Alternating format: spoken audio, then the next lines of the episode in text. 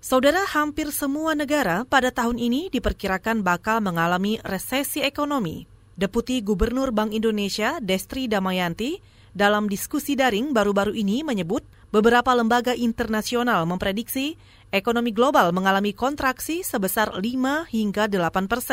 Risiko resesi semakin diperparah dengan ancaman gelombang kedua COVID-19 dan meningkatnya tensi politik antara Amerika dan Tiongkok. Destri menyebut, di Indonesia, pertumbuhan ekonomi bakal terkontraksi cukup dalam pada kuartal 2 tahun ini. Bank Indonesia juga memperkirakan ekonomi Indonesia bakal menyusut -4,3% hingga 4,8%. Bank Indonesia memperkirakan pemulihan akan melambat karena Indonesia belum mengalami puncak COVID-19.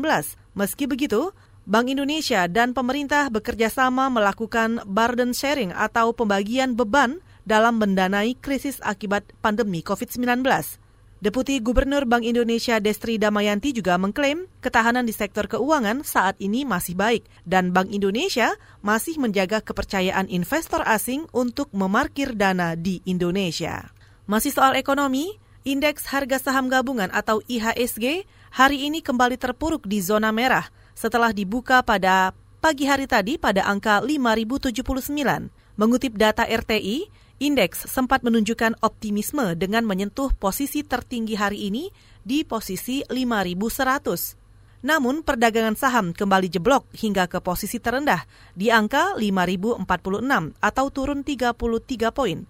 Mengutip data RTI, total volume saham yang diperdagangkan hingga siang ini mencapai 5,8 miliar unit saham dengan nilai transaksi sebesar 3,6 triliun rupiah dan frekuensi perdagangan lebih dari 388 ribu kali. Pelemahan juga terjadi di indeks Nikkei 225 Jepang dan indeks Straits Times Singapura. Saudara, sebagian besar warga Jepang menginginkan pesta olahraga Olimpiade 2021 ditunda atau dibatalkan. Hal itu terlihat dari survei yang digelar kantor berita Jepang Kyodo.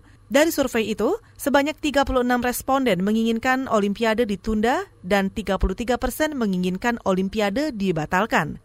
Hanya 23% responden menyatakan tetap menginginkan Olimpiade digelar tahun depan.